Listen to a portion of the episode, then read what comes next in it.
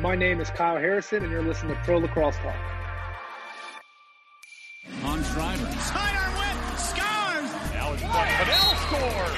Hands off for Rabil, switches hands and scores. Carly O'Miller showing off those shifty skills. Right off the bat, there's Lyle Thompson.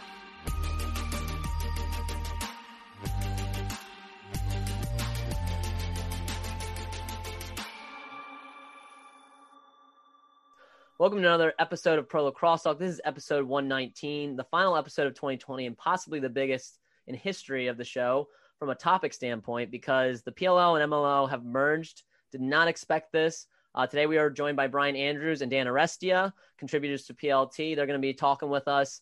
Uh, let's start off, guys. What are your reactions? We'll start with you, Adam, uh, when you heard this news. Yeah, I was just so excited to hear it. Really taken aback uh, at the timing of it. Obviously, it, it was happening behind closed doors and, and, finally got done. And I'm absolutely ecstatic for for what it means for pro lacrosse and for fans to be unified, for the leagues to be unified, uh, and for us to have one official outdoor league finally. I'm I'm so stoked for it. How about you, Dan? When you heard the news, did you did you get any tips beforehand, or were you reacting it to it as we all were? I know I got a, uh, some tips that big news was coming. There was no context to it, and then found out as soon as everyone else did. But um, did you expect this at all? no, I did not. I was very, very surprised when I saw it. Um, and they're they're really, you know, in, in, talking to some people since it's been announced, there were not a whole lot of people who knew this was coming down. Like this mm-hmm. was like, you know, one room of people knew what was going on, and no one else did. But you know, in, in the last like year or so, um, I talked to people on on from both leagues really who made it seem like this was not happening anytime soon. The MLL was was set to kind of like hunker down and try and outlast the PLL. The PLL was, you know, felt good about where they were at. They didn't think they needed to do this anytime soon, so they were good with the way they were growing and you know the sponsors and partners that they were bringing on. So it it didn't seem like anybody was all that interested in this happening as quickly as it did. It seemed like this was still something years and years away. Mm-hmm. Um, I think this is where we were going eventually anyway. Like mm-hmm. there's the, the two leagues weren't going to survive forever. Um, it just didn't seem like it was, you know, on a, on a track where they were going to make it another decade or something like that. So, you know, I was, I was surprised that it happened as quickly as it did though, for sure. I'm happy that it happened. I think this is great. Um, you know, I talked to some people, I said, this is best day for pro lacrosse in years. This is unified league is good. Um, you know, there's, there's some negatives that some players have, have brought up with the, you know, last summer we all have had 13 teams, and this summer we're going to have eight. So that's a lot of spots for guys to play that aren't there anymore. But um, mm-hmm. you know, and that and that's obviously really unfortunate that that's the case. But uh, in terms of growth in the game and, and the way that you know this is this is trending for the sport, I feel uh, I feel really good about it. Yeah, and Brian, what were your reactions to to news once it came down the pipeline? I mean, Sportico was what uh, broke the news. And uh, again, like I don't think anyone really saw this coming. But uh, as a fan of you know the MLL for a long time, and then what the PLL was doing, what were your reactions?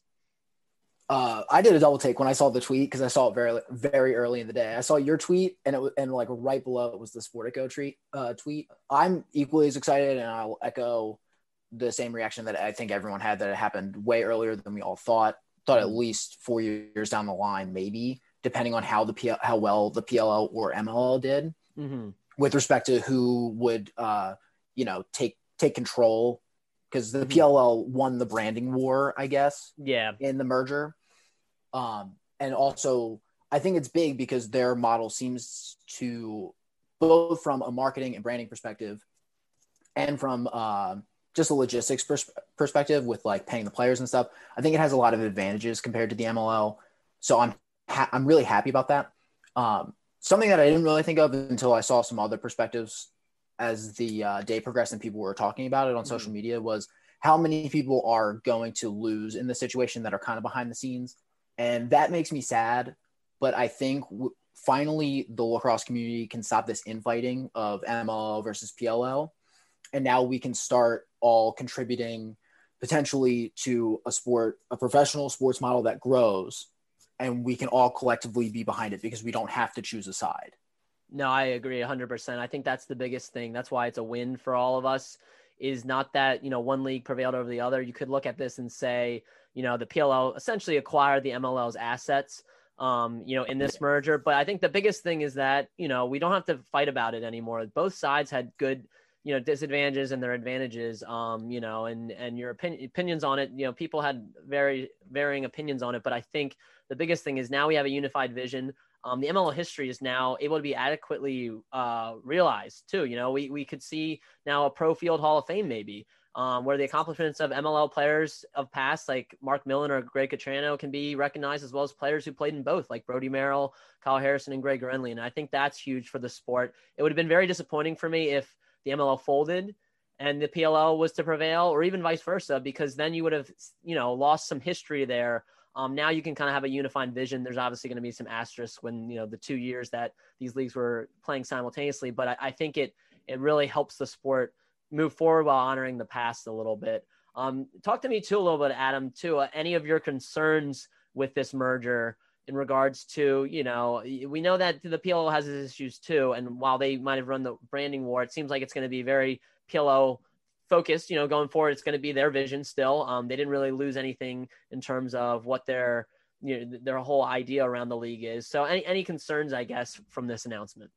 One thing that I, I was looking at just from the interactions on social media, you know, the, the MLL fans that, that were the fans of those teams that aren't going to be around for at least maybe season one uh, of, of, of, the Cannons being in the PLL. Uh, those fans were, were pretty distraught and rightfully so, but um, I think that doesn't stop uh, the growth of the sport, to be quite honest with you. Obviously, they're going to have to do things to, to allow those uh, fans to, to come in and, and maybe it's not this year, but uh, Mike Rabil said in an interview today that that doesn't mean those teams aren't going to be kind of infused into the league at some point in some fashion. So um, just being able to bring those fans in, but again, I, I think a lot of people were fans of both leagues, so I, I, don't think that's too big of a detriment. You know, kind of just thinking from from the greater picture thing. Now those fans can come over uh, and and support this league as well. So yeah, and Dan, I know you had some ideas too uh, on how they can kind of, you know, honor the fan bases that the MLL did have in a way. Uh, what were your, kind of your thoughts on how they can make sure that they don't alienate, you know, a section of lacrosse that maybe preferred the MLL to the PLL? Yeah, yeah, you know, and I think that's an important thing for the PLL to do. I will also say on the record books, ready for this? Big time tinfoil hat, okay? Mega conspiracy theory, big time conspiracy theory. It happened. The merger happened because Paul Rabil was unhappy that John Grant Jr. broke his record for all-time point scorer. So he merged the league so he could bring the record book and then be productive next summer and take his record back because Junior's going to retire. Boom. Did I just blow your mind? Open up your third eye and see that one. That's not what happened. I think it would just be funny if it was that petty. No, but um, you know, I think for the PLL with the MLL fans, it's it's important that they capture them. There is this Venn diagram of of fans that's that there's been for the last two summers with these two leagues, right? Where you have PLL and MLL, and then like the middle part of overlap. I think there's a lot of people there, but mm-hmm. the MLL fans, they stayed the the fans of that league. Um, specifically, I think in some cases because they weren't crazy about the way that the PLL markets and brands the sport or the players or whatever. You know, some of them are are just happy to just go to the game. They're not. They don't. They don't love like RJ in your face. They don't love like playing up the fighting. They don't love all that stuff. They're just not into that. Um, and I think it's important that you try and and find a way to to bring those fans over and you know in, in, a way that honors their interest in the sport. So you know I'm not I'm not saying the PLL needs to dial down their content or anything because let's like they're a content mill that's you know like never seen. So mm-hmm. um, they should keep doing that because it's working for them obviously but you know, I, I think they need to try and find a way to showcase these players coming in and bring parts of the MLL that these fans really loved to the PLL so that the fans can come with them and not put these MLL fans who maybe didn't love some of the PLL stuff in a position where it's like now you have to like it because this mm-hmm. is pro lacrosse now. You know, mm-hmm. yeah. you got you got to you got to find a way to make it attractive for them too. Yeah, and and you saw kind of the excitement from from the players also on all the social media accounts. They can utilize their their old clips, right? Those photos. You saw so many guys uh, mm-hmm. kind of doing their their rookie year photos, like like uh, K18 with with the pride. That was an epic first uh, headshot that that he threw out there. You know, it's exciting that that those conversations can happen now, and I think that's a big part of, of hopefully bringing those fans over uh, is the, the ability to talk about uh, the great parts of the MLL and kind of moving the, the pro game forward. I think one, especially with the players, I think it's going to be great to be able to talk about pro lacrosse like from say we still had two leagues, right? Mm-hmm. When the PLL would talk about players or pro lacrosse, they would just kind of like ignore the MLL's existence. And now we can we can celebrate all of the players. And Adam's example of that tweet is a really good example. Now we can finally cross that barrier without that weird corporate overlay or, or like looming looming mm-hmm. corporate entity or something like that. And I think that's really great because it just opens up a level of dialogue. To Dan's point about um, catering to the MLL fans that don't like, you know, X or Y from the PLL. Uh, I'm mostly echoing things that I've seen that I've actually really liked. Uh, for example, one of like the biggest things in the MLL is the Denver Outlaws July 4th game. So mm. the PLL doing something to incorporate something like that would be a potentially a great way to win over. Again, that's not my individual thought. I saw that on Twitter, but it's but it's a great example of trying to rope those people in by not stripping the fans who may have just their allegiance to their hometown team, which is now gone, mm-hmm. have some lasting memory of that, or at least an honoring of that, could help win some people over in a way that kind of uh, doesn't force them to change the marketing and branding that they might not like, but include feel a level of inclusion rather than a like a we won. Now yep. we're doing the based model. And that's what I think that's a great point because uh, you know, I think that's what we could have gotten into a, a bigger issue if it was one league prevailing over the other. You, I don't think you would have seen a lot of this come together. Whereas, you know, seeing all these posts from these PLL athletes posting their MLL days was encouraging. And I, I know, you know, some people took issue. Kevin Crowley kind of felt like it was disingenuous with some people bashing the league prior to this merger and then now, you know, posting it. Um, I think that was a very small sample size. You know, I mean, Paul Rabil hasn't shied away from bashing the MLL, so you know it's a valid criticism. But I think most people, I mean, me, we've talked to Kyle Harrison. He was not shy at all in talking about his MLL days, his LXM Pro days when we interviewed him. A lot of these, you know, players, I don't think really had um, any qualms. They just, you know, were wanted to be part of something different, and you can't fault them for that. So it was nice to see really the lacrosse community, in my mind, come together. Um, that doesn't fix some of the issues with the PLL you know, I think we could see some. I think we should have some front offices come in, GMs eventually. I think that's an issue that I think the PLL will need to work through. Will we return to the city model eventually? I, I think that is a long term thing. I don't think we'll see it for maybe you know several years, but uh, you know, there's some things that definitely need to work itself out. But I think it's a it's a big monumental day for lacrosse going forward. Um, and that brings us to how the PLL is already kind of accommodating um, the MLL. They're they're bringing in the Cannons as the eighth team. So they're not going to, you know, come up with a new team. I wish they maybe would have, you know, brought in the Bayhawks and replaced them with the Water Dogs, but you know, I they just had to get my Water Dogs dig in there. Um, but I think that's big for them also to continue to, you know, foster these relationships with MLL fans. What are your guys' thoughts on them bringing in the Cannons as Cannons Lacrosse Club, but in a way that they're actually opting for an expansion and entry draft as opposed to bringing in the full team? Uh, what are your guys' thoughts on that? Yeah, I mean, bringing in the team would have been fun. Like from a from a fan point of view to just like throw the MLL champion into the PLL and see what happens. You know, see how it goes. Um, and the Cannons had a really really good roster. The Cannons are going to have most of their roster, I imagine, taken depending on how many rounds and players and all that. Um, in in expansion draft are going to get taken. You know, so you know, even like a guy like Randy Staats is probably, I would imagine, would be in the top three or four at worst guys taken. So, mm-hmm. um, you know the team is really good. I think it's it's the right thing to do though. If you're gonna if you're gonna bring all these players in and you're gonna have this massive pool of players coming from the MLL, and you're also gonna have just a massively talented college draft. Um, there's going to be a lot of spots to try and fill, and I think to try and open up as many of those spots as you can for college players, for other players in the league to try and fill, you're going to wind up with some really, really competitive rosters. Um, and though, you know we've talked about this a little bit or we've mentioned it a little bit i guess but like the, the the number of spots for lacrosse players to play professional lacrosse in the summertime has has taken a serious hit. It's gone way down because we only have eight teams now.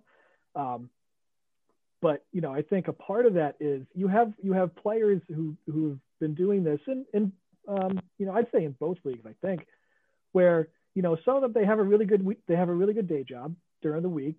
You know, they live near where they play lacrosse. It's nice to get the extra game check on the weekend for a thousand bucks or whatever. And it's not like, you know, it's not a hobby. You're still a pro, but it's close. So Mhm. guys that are in that, you know, style of playing professional lacrosse where it's like, listen, I'm going to come play on Saturdays and have a good time. And I'm not going to go nuts with like training and nutrition and all this other stuff to try and really be like peak pro athlete. Those are the guys where I think they might just say, you know what, I think that's it for me. I'll stick to Vail and Lake Placid and, you know, well, you'll lose some guys in that regard. And then Mhm. there would be guys who'd be like, yeah, I'm ready to take this to the next level and become a pro and really try and earn one of these spots and, and go all out for it. And, you know, I think that'll be good for the competition level because you'll have guys really going after each other to try and get these very, very few spots. Um, but, you know, I, I think the Cannons are going to be, the Cannons are going to be in a good spot if they get the first pick in the expansion draft because it just means Lyle Thompson gets to be a Boston Cannon, which is pretty Mhm. awesome. Um, but you know, we'll we'll see, I guess, where else it goes and who else is left unprotected. I think, you know, I had mentioned this on Twitter, but if the PLL offseason follows the schedule it went on last year, we're about a month out from protected rosters and two months out from an expansion draft. So Mhm. like this stuff is going to start moving quickly. There are college lacrosse programs right now who have partial schedules on their websites. Like Mhm. people are getting ready to get out there and, and play, uh, hopefully, you know, with fans, without fans, wherever it goes. But um, this is going to rev up quickly now. This is going to rev up quickly now. one of the drawbacks to the way the PLL operates is that teams can kind of stay good because there's no free agency period. But with expansion drafts, it kind of prevents, you know, teams from staying dominant like the Whip Snakes. You know, we saw 10 players protected last year. Now we could see, you know, maybe even less uh, with this influx of talent, or maybe it's still 10, but that's still not that many to protect. You know, the Whip Snakes, again, are going to have to battle through, um, you know, protecting those guys. And um, I know, Adam, you know, you have some ideas of, you know, who could land be the, the starting goalie for the, the cannons and stuff. I mean, what are your thoughts on this expansion draft and maybe who, who are some players that you think could land there or, uh, you know, really compete for some spots? Yeah, you know, I think going off of Dan's point of of kind of just starting from scratch, I think that also kind of goes into what we were talking right before that as well.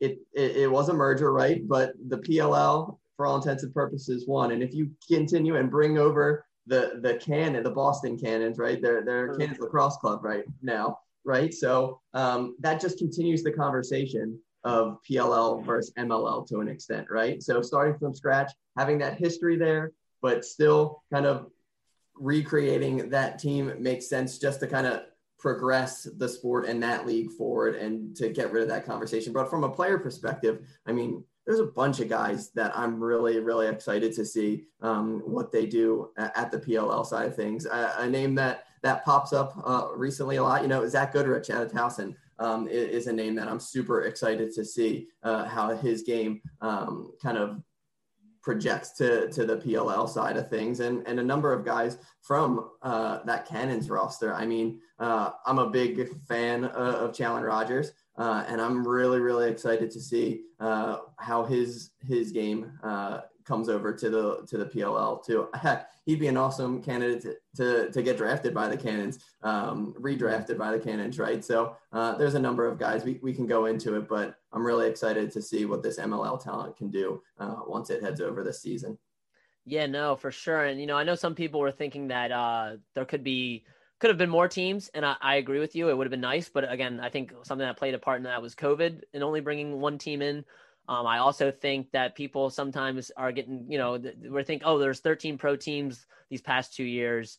There was definitely enough talent for 13, but I, we got to remember when there was one league, um, when there was last one league, it was nine teams, and the most pro field teams we've ever had was 10. That was before the recession. So definitely, you know, from a financial standpoint too, if you're going to pay these players more, you know, you got to start looking at that. And I think that's some of the hard questions that people don't realize. Uh, what about you, Brian? Though I I know you have some players that you would love to see make an impact on a PLL team. What are some of your big names uh, that are coming over, hopefully that that you think are going to really make an impact and make a name for themselves in this PLL? Uh, before before I answer that question, I Mhm. think the point that you just brought up about only adding one extra team, I Mhm. think a lot of that decision also has to do with how successful can a tour based model be if we just jam a bunch of extra teams on. So I think that also had a major uh, impact on their decision to only bring in one new team Absolutely. because they do have to think long term, like how long how long is that level sustainable, and they have to see if they can grow at a level that they can start supporting more teams. So I think ta- taking on any more than one would have just been too big of a risk financially. Now that there's only one league, so now there's no fail safe. Mm-hmm. So I think the careful thing is good, and uh, also the ability to roll out expansion teams in the future, not just you know Expand Uh, and then contract, you know, like they have in Yeah. years past with the MLL. Mhm. exactly yeah because that would be that would be seen as a negative. They're like, oh well, you know, we merged into the PLL and now it's not working. It's Mhm. an easy criticism point. So slow growth, I think, is the best way to convince people that this is the best thing for lacrosse. Um, as to your question about who I would like to see, uh, one one position that I find that there isn't talent lacking necessarily, um, but with the new team coming in specifically, I would really like to see Sean Sconone in the PLL because Mhm. that man walked into the MLL and he got pelted Mhm.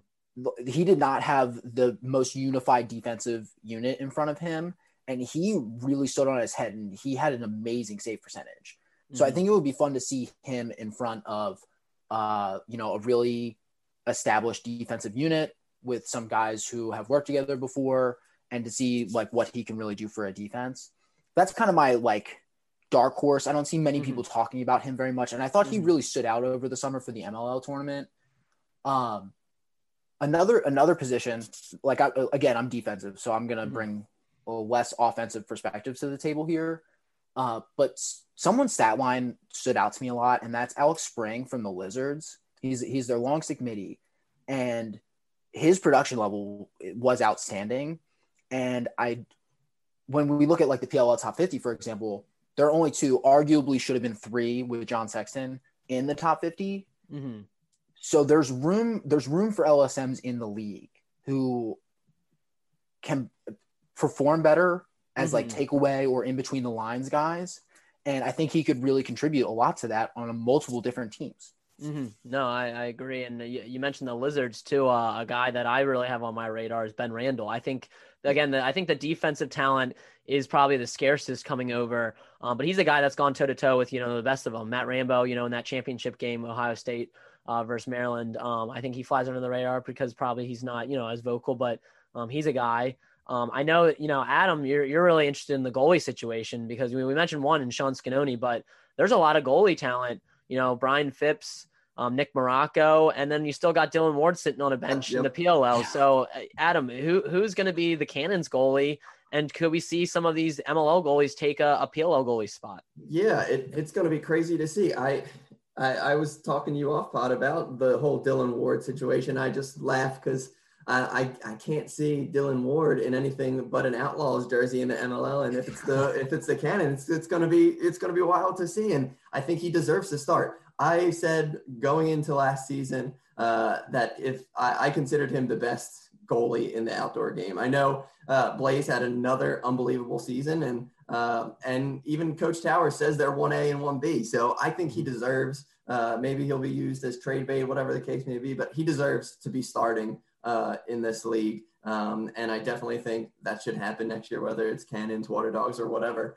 Um, Nick Marrocco, it'll be interesting to see if maybe Coach Quirk it is kept. We don't know what the situation is going to be from a coaching standpoint from uh, for for the Mhm. Cannon. So if Coach Quirk brings uh, stays on, he he loves Marrocco, right? So Mhm. maybe that continues on, and and we see a semblance of the new and old Cannon. So um, it's going to be super interesting to see what training camp is going to be like. I hope there's an entire documentary just done on how this training camp is going to be, um, with how large the player pool uh, is going to be. So uh, yeah, I don't know. I think Ward deserves a starting spot. He should be starting. And then you don't even, I know I'm rambling now, but I just, my, my head's spinning and Jack Kelly can be a starting goalie, right? Team USA's goalie. He's going to be coming back from injury. So I just, it's going to be wild. It's, it's the most competitive position just because of how many spots there really are from starting perspective. So it'll be crazy to see how, how things kind of lay, Yep. the lay of the land goes. And the last expansion draft, you're only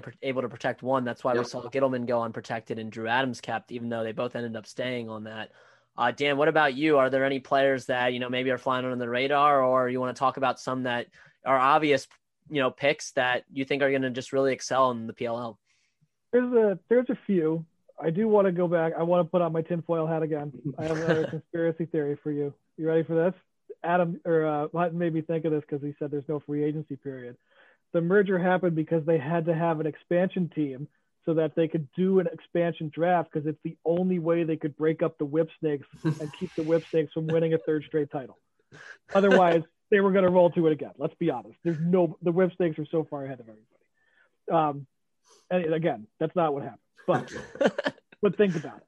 But think about it. Um, players who I who I really am looking forward to seeing. There's a few. Um, at the face-off spot, obviously, you know, it was weird. Like in my in my Twitter mentions, everyone's going on about Alex Woodall. I'm like, have y'all forgotten about Max Adler? It's like this man is a mm-hmm. monster. This man is a monster. This man handled Baptiste when they played in the league together. Like mm-hmm. Max Adler is going to make a big difference for somebody. Woodall is also awesome. Like he's going to get taken. And then mm-hmm. TD Ierlan's in this college draft. Like you have, you're going to have a reshaped face-off landscape in the league this year. Um, obviously, already adding to guys like Trevor who are there, and then Joe Nardella, who was just named a top five player in the league and was a mm-hmm. legit MVP candidate. So mm-hmm. that spot's going to be wild. Another defenseman. I know you mentioned uh, Ben Randall, but I'm a am uh, a Michael Rexrode fan from Rutgers. Mm-hmm. I think he had a really good season. He uh, he did okay matching up with guys like Lyle. Even he got some tough matchups in the MLL, and and he handled himself pretty well. So I think I think Rexrode has a spot somewhere. Um, and then if you want somebody who's who's obviously like we're we're all doing this with the idea like we know Lyle is the one. Like let's just we don't have to name him. We all know hmm. like he's going to be the first guy taken and immediately impact any team he's on. Um, but Randy Staats, who I who I mentioned earlier, Randy Staats is going to make something cool happen every single time he touches the ball. Like mm-hmm. he's a he's a, a guy where the ball gets to him and you and you do that thing where you just like lean forward a little bit and like kind of wait for something cool to happen. Like Randy Staats is, is that guy for me. And then Brian Cole, I think, is a midi who's who's got a, a game and a body type and an athletic, athleticism level that really really matches well with the PLL. I think he'll mm. be a high a high pick. He's big, physical, plays two ends, has range, like good dodger. I think he's a guy who's gonna who's gonna definitely make a roster and, and take somebody's spot on the first midline somewhere. Do they join each other uh, in a in a in a deal? They were traded with each other last year, right? So do do they are, are they? I, I, still need to see Shane Jackson and uh, Randy Staats' connection back together. You know, yeah. we get to watch it with the Swarm, but I need to see it again in the field. They they were on fire with the Blaze, uh, no pun intended. Um, I I too, you know, uh, it, I'm really interested to see with these like the defensive side of things, but from an offensive standpoint too, you know, MVP Bryce Wasserman, I really want to see where he lands because he proved that he could play with the best when there was one league. Um, I remember he had a, a, nice story where you know he was nervous going out to the practice for the machine, and uh, Scotty Rogers went up to him and said, "Hey, you belong here. Like, act like you belong here because you do." So I think he's a guy that can make an impact. The tricky thing is he plays in a position where there's already oversaturation. So that that's the only disappointing thing is that you know hopefully he gets a shot. Another guy, you know, Mark Cockerton, again, lethal shot. Um, I hope he lands on a team that can utilize his skill set because there, there are some guys too that um, you know, are going to be competing for spots. And saw a guy like Kevin Rice, who's actually a really talented player that just didn't mesh with that Archers attack. Um, and then Grant Ament came in and they they performed a little bit better. But you know, that's the thing too is going to be come down to personnel. You know, if we saw uh, maybe Lyle and uh, Connor Fields can't end up together again, you know, from like the Albany days. It, it's going to be interesting how everything shakes up. And that's where I think these coaches are going to have some tough decisions to make. Do they they stick with the players they know, or do they maybe try to to do some reunions of sorts? Um, you know, going into it, uh, you could see some guys that might be fan favorites left unprotected because these coaches, you know, could be looking to to pick up some other guys. I don't know. It's going to be interesting for sure. Today I also want to talk to you about our affiliate Smart Backstop. Smart Backstop is different from traditional backstops in that it actually attaches to your net, preventing any missed shots up to 4 feet high and wide of the net. It can also be easily folded down behind the net for easy storage. Plus, this thing is built to last and is used by some of the top college teams. I'm someone who spent countless hours chasing missed shots in my backyard as a kid, and I wish I had this on my net. It would have saved me a lot of time and money on lost lacrosse balls. The best thing is right now Smart Backstop is giving listeners $20 off their purchase and free shipping. Just use the code PLT at checkout, place your order, and then get practicing.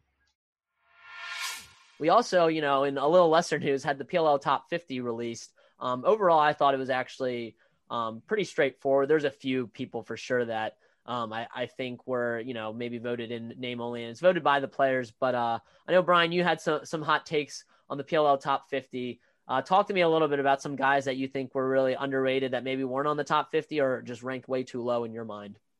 Uh, I have more of an issue with some of the people who I thought were ranked lower than left off. I think there are plenty of people who are left off that should have been on the list. Mm-hmm. Um, I don't. My least hot take of all time is that Paul Rabil probably shouldn't have been on the list. I think but, a lot of people agree with you on that one. Yeah, that's like my least hot take of all time. And for the listeners, I am an Atlas stan, so I'm gonna I'm gonna talk about Atlas players first. Uh, I thought that Cade van Raaphorst was criminally underrated on this list. He had to deal with a defense that that gave Kevin Unterstein, that's his first name, right? Yes. Yep. Yeah. Kevin Unterstein a pull in a, a, in a lot of situations, like not even just man down. And no Durkin. So the fact and no Durkin the whole time. So Cade van Raaphorst, who led, who tied for first and caused turnovers and was like second or third in um, non-face-off player ground balls. Like his his production was high. He had the he had the hardest matchup a majority of the time. He had no Durkin to give to lend experience. Um, and of course, Concannon had a lot of reason why I think Atlas wasn't the worst defense from mm-hmm. a statistics perspective. Uh, I, I, think he was just criminally underrated. He he was dealt no cards, and he somehow made something out of it. So he should have been he should have been much higher. That's the thing that I'm probably the most upset about. Um, he's the most underrated. Concannon slightly, I think, underrated. Mm-hmm. Um, but the, I would have the, flipped Concannon with Troutner. I, you know, I like Troutner, but I still think Concannon's a little bit better and doesn't get enough recognition. You know, where the Troutner absolutely. plays behind a solid Redwoods defense, and that's where I come sometimes yeah. Think there's a little too much hype there. But other other than other than that, I think Caro and Farrell were really underrated, especially Connor Farrell. That mm. man had an outstanding season, and the fact that he's 47, it, it makes no sense to me, especially when Baptiste is so high which makes no sense. Mm-hmm. Um, just so people don't think I'm overly biased, I don't think Baptiste deserves to be on the list, and I don't think Durkin deserves to be on the list. I don't think Durkin played in enough games. I don't think Baptiste played well, especially since the Water Dogs face-off guys aren't on the list. Mm-hmm.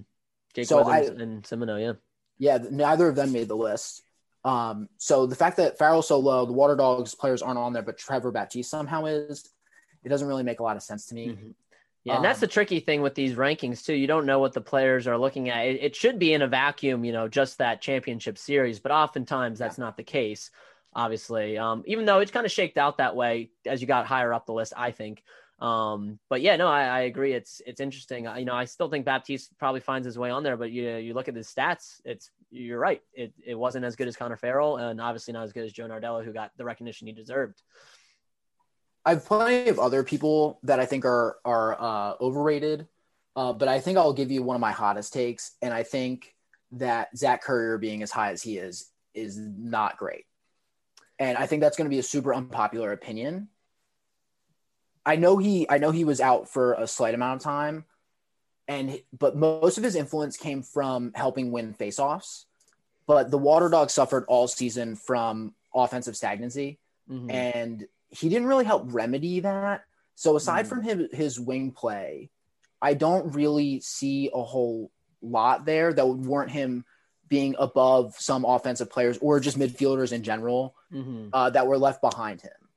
That's probably my hottest take. Yeah. So it's interesting because I agree that he maybe was ranked too high, but not for the same reasons. I think because, again, if you look at the stats in a vacuum, he, he missed some games. So how can you really put him that high if he didn't play in, you know, I think it was two or maybe even three games. Um, yeah. But from a ranking standpoint, you know, again, if I was looking at an overall picture, I, I think he is one of those top, you know, 15 players. Um, but then again, you know, from stats point, it's he he didn't he didn't have the stats to back that up just because he was out. Um, you know, did he make an he made a lot of impact where that don't show up in the stats, which is where I you know would argue for his case. But you know, it's definitely interesting point. Uh, you know, well taken. Um, what about you, Dan? Did you have any any thoughts on these rankings? Anybody that stood out? We don't we don't have to talk about Rabil. You know, we can talk about other people. yeah, you know, I think there um, a couple people that were misses. I did my. I'm, I'm sure you, some of you have read it already on Pro Lacrosse mm-hmm. Talk. My yeah. my not top 50 team. Um, I think it's also remember, and I put it kind of as a caveat, but you know, guys like Joel White didn't play in this series. Matt Landis wasn't out there in this series. Mm-hmm. You have some really, really good players who didn't, who didn't, for whatever reason, um, you know, make the trip to the bubble and everything and and play. So those are guys where on on any other year where they play, they're top 50 players. Like you know, they're they're going to be on the list. Um, but the the big misses for me were number one was Brad Smith. Like where the heck was Mhm. Brad Smith? Brad Smith was a monster all year for the Whip Snakes. And I know there's like a million guys scoring goals, and, and Zed was scoring in bunches, and they have you know an MVP uh, in in Matt Rambo and in Zed Williams now. So like, they, you know, there's guys all over the place who are who are great. But Brad Smith and his line mate Jay Carlson both had awesome top 50 level years. Um, I think if you were to pull the guys in the Whip Snakes, I think Rambo has even said like Jay Carlson's the smartest off-ball player I've ever played with. He's remarkably good. So those are guys. Uh, Christian Mazzone probably should have been on the list for me. I thought Mhm. Mazzone had an awesome year. I don't know. I mean, if you want to argue with me about whether he's a top 50, top 60, whatever player, but I think he is is an impactful guy. And again, like the the numbers that he can put up, you know, I, it's my favorite stat of his ever. But his the year before he came here, when he was in the MLL, he was a midfielder who had 40 points and 40 ground balls in the same season. Mhm. Nobody did that in either league other than Christian Mazzone. Like that's Mhm. insane. He will be on wings, he will be on defense, and he will score. He does it all. Like he's he's his stock just is going up like crazy. Uh, and let me think if there's anybody else who seemed like a It's like his big. tilt. Gives them more That's right. vision. Yeah. Hey, he Uh, posted a photo today from the Atlanta Blaze where he actually had tilt, so it wasn't always like that. Um, I know one guy too. Yeah, I can jump in. I, I think you know you mentioned the the archers uh, with Mazzone. I think Eli Gobrecht, you know the other guy Yeah. taken uh, was you know very underrated. He drew a lot of the top matchups. Um, I liked that Matt McMahon made uh, the or I think he was on the list last year. He was very low. He moved up the ranks a lot this year, which was great. I mean, the fact that he wasn't uh, nominated for Defensive Player of the Year, I think, was criminally insane. Um, I think Dunn would have probably Agreed. still won anyway, but the fact that he didn't get a nomination blows my mind.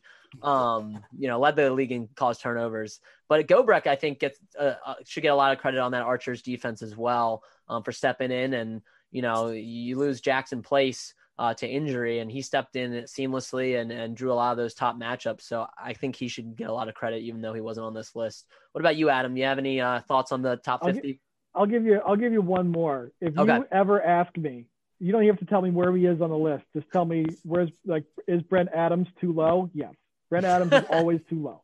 Brent Adams was playing attack for the Redwoods. Brent Adams almost hit like the dopest air gate ever. He's a ridiculous player. And again, like he is he is like that the Redwoods midi for that team. Like when you're looking at Redwoods middies, Brent Adams is a Redwoods midfielder, Mhm. right? He's doing both ends. He can hit twos. He's an awesome dodger. Like he is, he came in barely making the list at number 50. Mhm. He should be higher. Every time he's not, he, he should always be higher. Brent Adams should always be higher than he is. The only reason I like where he's at on the list is I can still say he's underappreciated and underrated. That's the only reason. he should definitely be higher, but you know, if he gets ranked higher, then I can't say that anymore. So yeah, I, he was funny. Funny say that. I was going to bring him up. I think if the the player that jumps the most uh, with one play difference in the bubble is, is that air gate. If he makes that, he's top top thirty, right? I think. Uh, just just No question. That, that's just absolutely the case. And then Dan brought him up in in his article as well. Austin Staats is just a guy that's phenomenal. I'm really excited to see what he can do uh, next year uh, as well. And then a guy I've been a stand for pretty much forever is Ryan Ambler. I don't know if he makes that makes the list, but I don't know why he doesn't get talked about. No one Mhm. ever brings up Ambler ever. And I like just don't understand. I think he just silently is one of the most productive guys in the league. It doesn't put up the most gaudy stats in the world, but he's fantastic and does everything that that Archer squad asks of him. He had Yeah, some no, I- I agree, too. and- he had like in, in the in Yeah. the clutch goal department, he he was near the top of the league, I think. Mhm.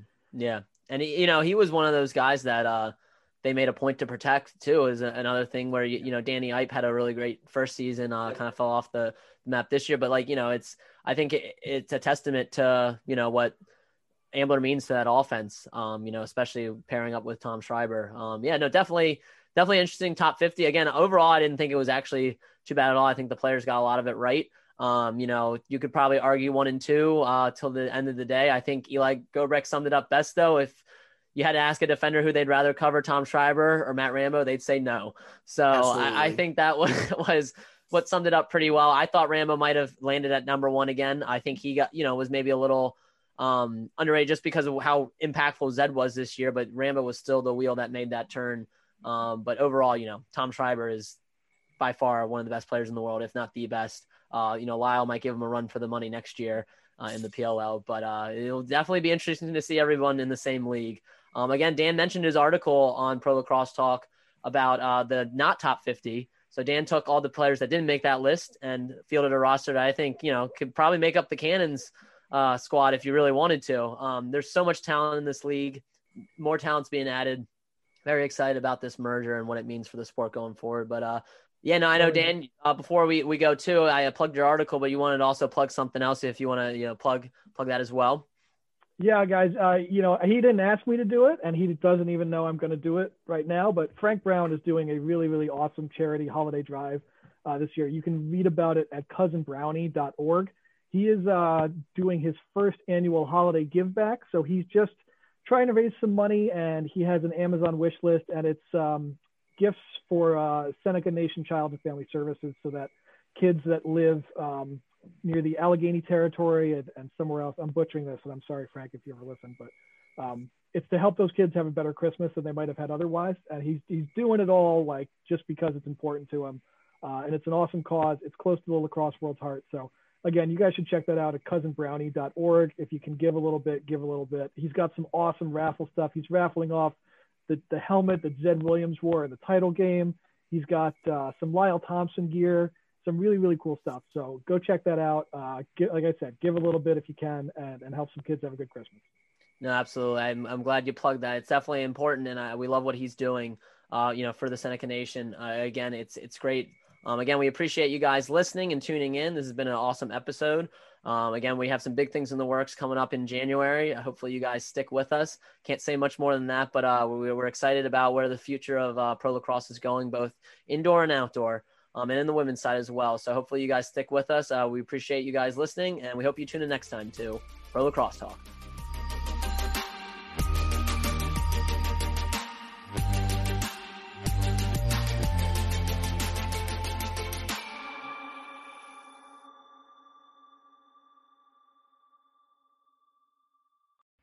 Today I also want to talk to you about our affiliate Players Academy.